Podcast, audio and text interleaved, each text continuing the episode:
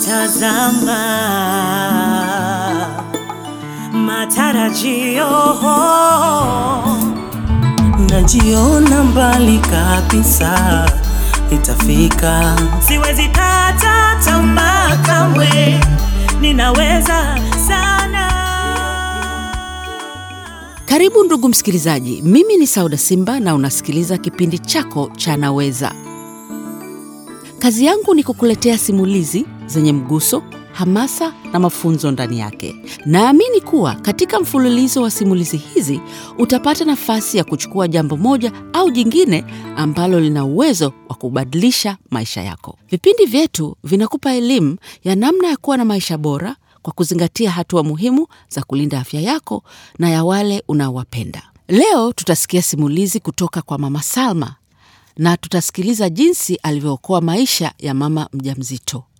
Kama ilivyoada, leo tuna wataalam kutoka Wizara ya Afya, na baada ya simulizi watatusaidia kujibu maswali yako msikilizaji. Unavyoendelea kusikiliza vipindi, unaweza kututumia maswali au maoni yako kupitia kurasa zetu za Facebook kwenye akaunti ya Naweza na Instagram kwenye akaunti ya Naweza TZ.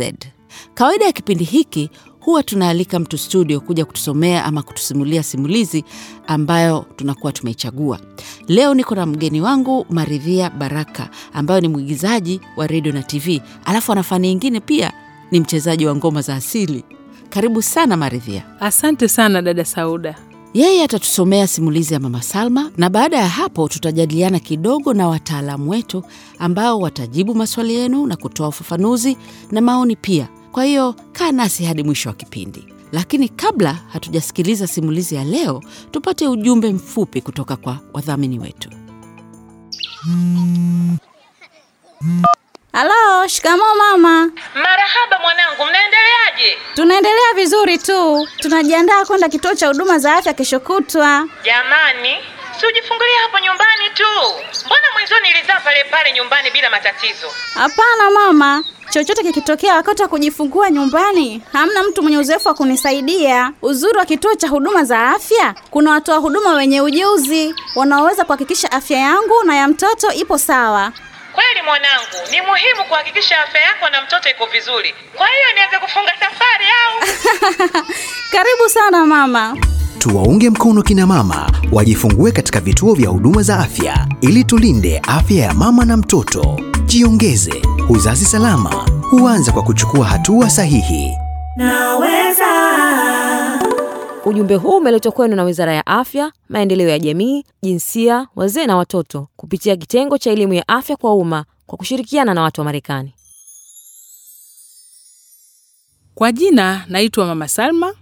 Mimi ni mhudumu wa ngazi ya jamii, kata ya Igoma, wilaya ya Nyamagana, mkoani Mwanza.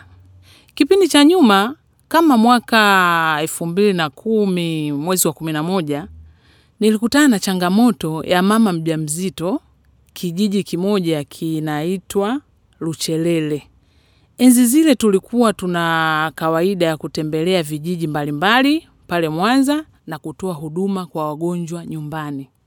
Baada ya kufika hapo Luchelele, wakati tukiwa tunatembelea wagonjwa jirani, wanakijiji wakatuonyesha, tunaomba mwende pale kwa yule mganga wa jadi, kuna mgonjwa pale, amemweka mgonjwa pale kwa muda mrefu kama mwezi hivi, lakini kila tukimwangalia yule mama hapati nafuu.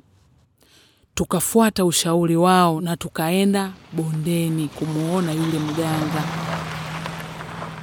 na kweli tulimkuta dada mmoja ambaye alikuwa anaitwa Neema kwa huyo mganga wa jadi. Kwa hiyo mi niliweza kwenda kwa sababu ndiyo kazi yangu. Kufika pale nikaongea na mganga, nikamwambia naomba nimsalimie dada mmoja aitwaye Neema. Akakubali. Nikaingia nikaanza kuongea naye.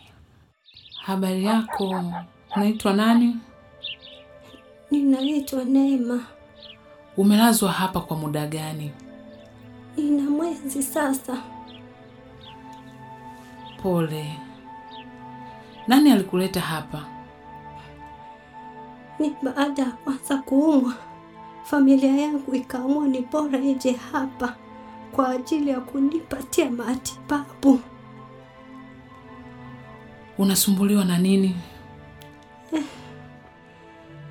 Nimerogwa dada, kichwa kinaniuma sana mpaka naanza kupoteza fahamu. Pole.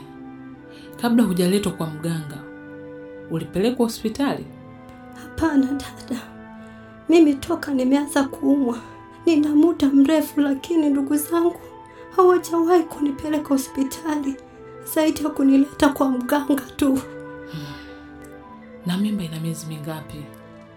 Miezi sita.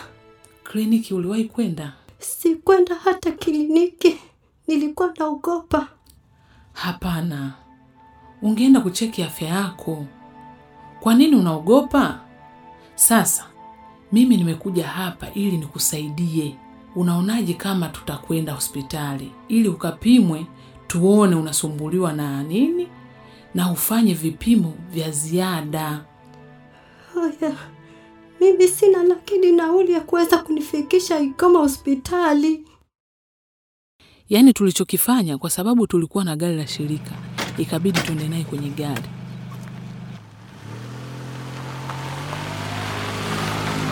Tulipofika Igoma, Igoma alimuingiza kwenye gari haraka na kumkimbiza Seketule.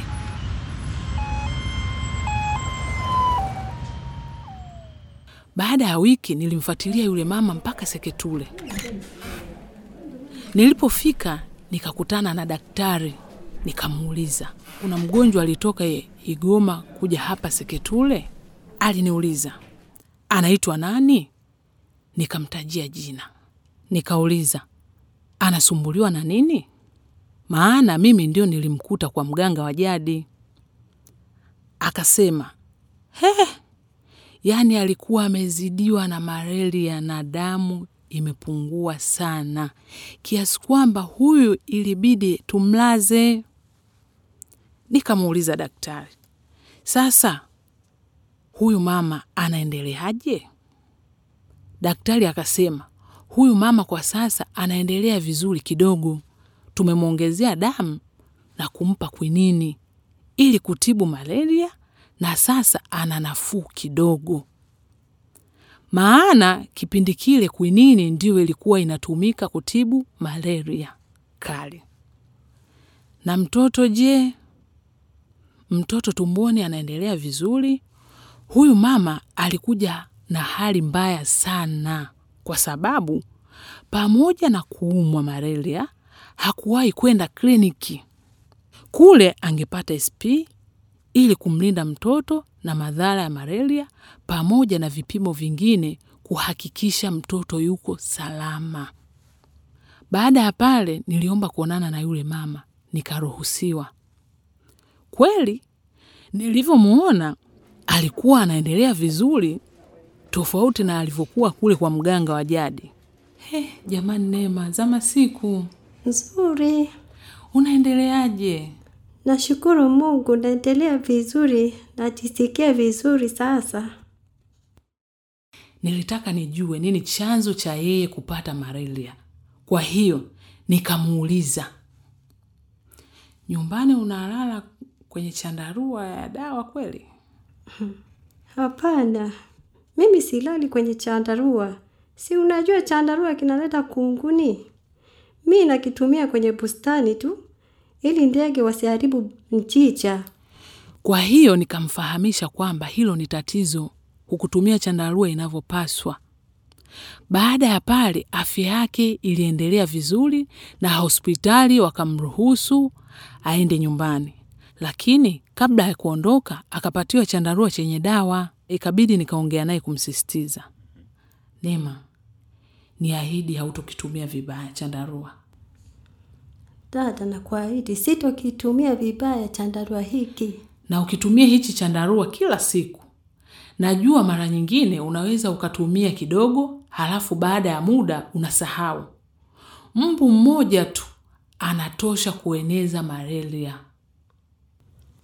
Sawa dada, mimi nitakitumia hiki chandarua kila siku. Kwa hiyo baada ya Neema kuondoka, tuliendelea kuweka msisitizo kwenye kutoa elimu juu ya umuhimu wa kulala kwenye chandarua chenye dawa kila siku kule Luchelele. Basi tukaendelea kupambana, tunaelimisha tena, na hasa siku hizi, kwa sababu wahudumu wa ngazi ya jamii tupo kila kata, na sasa angalau watu wameanza kuamka, hasa vijijini. Ukiwaelimisha wajawazito waende kliniki wanapohisi tu wana ujauzito, wanajitahidi, wanajua watapata faida nyingi. Kwa mfano, mama mjamzito atapata huduma muhimu, atapewa chandarua chenye dawa, ajikinge yeye na familia yake dhidi ya malaria. Miezi kadhaa baada ya Neema kupona, tulifanya ziara nyingine mtaani kwao na nikapata nafasi ya kwenda kumwona. Nikamkuta kibarazani kwao akiwa na mwanaye mchanga. Eh. Eh, se, ongera sana, umepata katoto kazuri. Hey, dada, nashukuru Mungu. Unajua usingenishauri kwenda hospitali ile malaria ingenilaza na kuniletea shida nyingine, na hata haka katoto nisingekapata. Ni muhimu kujikinga na malaria. Sema kile chandarua, endelea kukitumia na usiache tu, kwa sababu ushajifungua. Dada, nakwambia twende ndani ukakione chandarua changu nilivyokifunga. Basi bwana akanipeleka ndani kwake na kunionyesha chandarua kikiwa kimefungwa chumbani kwake.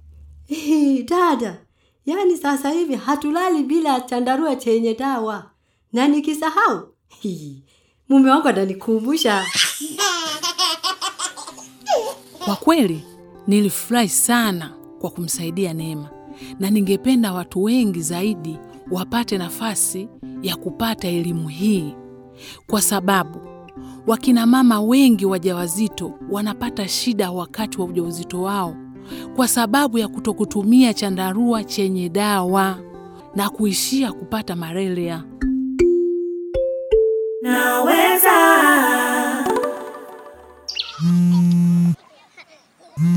Halo, shikamoo mama. Marahaba mwanangu, mnaendeleaje? Tunaendelea vizuri tu, tunajiandaa kwenda kituo cha huduma za afya kesho kutwa. Jamani, si ujifungulia hapo nyumbani tu. Mbona mwanzo nilizaa pale pale nyumbani bila matatizo? Hapana mama, chochote kikitokea wakati wa kujifungua nyumbani, hamna mtu mwenye uzoefu wa kunisaidia. Uzuri wa kituo cha huduma za afya, kuna watoa huduma wenye ujuzi wanaoweza kuhakikisha afya yangu na ya mtoto ipo sawa. Kweli mwanangu, ni muhimu kuhakikisha afya yako na mtoto iko vizuri. Kwa hiyo nianze kufunga safari au? Karibu sana mama.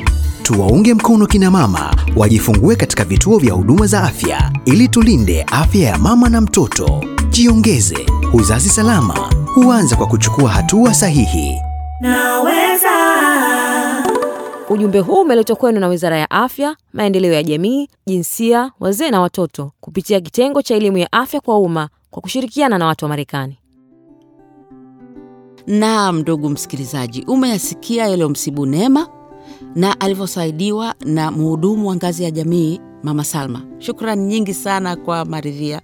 Asante sana kwa kutusimulia simulizi hii ya Mama Salma. Asante. Naamini kupitia simulizi hii tumeona umuhimu wa kulala ndani ya chandarua chenye dawa, sio tu wakati wa ujauzito, lakini kila siku. Sasa niwageukia wataalamu wetu, kwani nataka tufanye majadiliano kidogo, na kama nilivyowaambia hapo awali, leo tuna wageni kutoka Wizara ya Afya, Maendeleo ya Jamii, Jinsia, Wazee na Watoto. Karibuni sana wataalamu wetu. Asante sana. Asante sana. E, mimi naitwa Teresia Shirima, ni afsa kutoka mpango wa taifa wa kudhibiti malaria, Wizara ya Afya, Maendeleo ya Jamii, Jinsia, Wazee na Watoto. Na mimi naitwa Chihio Mlai, natokea Wizara ya Afya, Maendeleo ya Jamii, Jinsia, Wazee na Watoto, kitengo cha elimu ya afya kwa umma. Moja kwa moja twende kwenye kanda ya Ziwa kule Mwanza, ambapo Jumanne Nyanzige ana swali letu la kwanza. Karibu Jumanne. Habari yako dada? Salama kaka, una swali gani kwa wataalamu? Nilitaka kuuliza swali kuhusu chandarua. Mbona nalala kwenye chandarua chenye dawa kila siku na bado napata malaria? Sawa tu na mtu asiyetumia chandarua. Naombeni saidieni kwa hilo. Swali zuri sana Jumanne. Wataalamu wetu mnasemaje kwa hilo? Asante sana ndugu msikilizaji kwa swali lako zuri.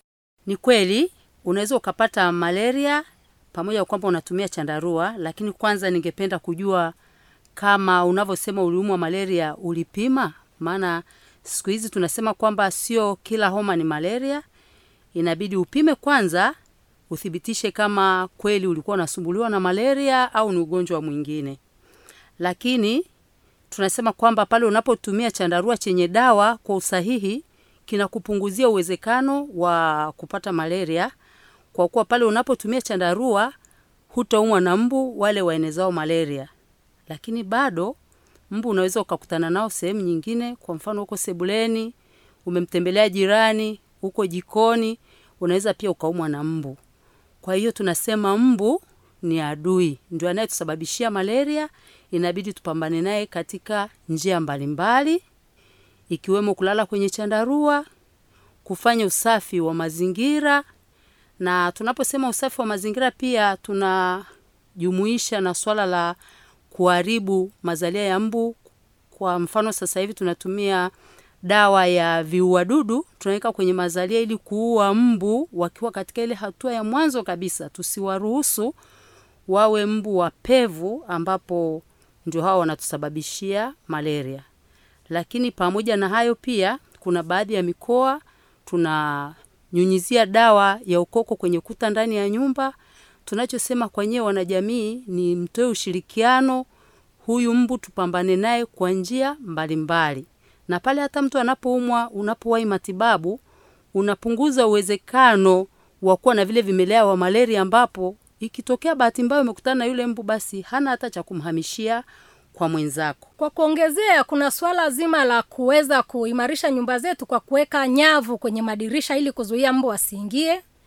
Kuna swala lingine la kuweza ku, kutupa makopo, yani kuhakikisha kwamba makopo, vifuu vya nazi ambavyo vinahifadhi maji ambayo pia ni mazalia mazuri sana ya mbu, kuyateketeza, kusafisha mazingira ya nyumbani, kufukia mashimo, pamoja na kupaka dawa ambazo zinafanya mbu asikung'ate, na ikiwezekana hata kuvaa nguo ndefu unapokuwa umekaa maeneo aidha ya sebuleni au nje, ili mbu asipate nafasi ya kukung'ata. Naomba pia niongezee, ndugu msikilizaji, kwamba kwa kweli chandarua kila mmoja anaamini anacho. Tuendelee kulala kwenye chandarua chenye dawa kila siku, halafu tujitahidi pale mtu anapoumwa kupima. Sio kila homa ni malaria, uthibitishe ni malaria au sio malaria. Kwa hiyo tunasisitiza sana kuwahi kwenye vituo vya kutolea huduma za afya na kuzingatia yale yote tunayoelekeza ili tupambane na malaria. Kwa kweli malaria tunaweza tukaimaliza kama tutafuata maelekezo. Asante sana. Asante sana kwa wataalamu wetu uh, wametoa ufafanuzi mzuri kabisa. Swali letu la pili linatoka kwa Muhamed ambaye ni mjasiriamali kutoka mkoani Morogoro, mji kasoro bahari. Karibu Muhamed. Asante sana Sauda, nimeguswa sana na simulizi ya leo. Swali langu ni kuhusu usalama wa hivi vyandarua ukoje? Maana watu wanadai vinapunguza nguvu za kiume, wengine wanaogopa ile dawa inaweza kuwa na athari hata kwa watoto. Hapo mnatuambiaje wataalamu? Wataalamu wetu, mmesikia hofu ya Muhamed. Anauliza, je, hizi chandarua zinaweza kupunguza nguvu za kiume au zinaweza kuathiri afya za watoto? Kuna ukweli wowote hapo kweli?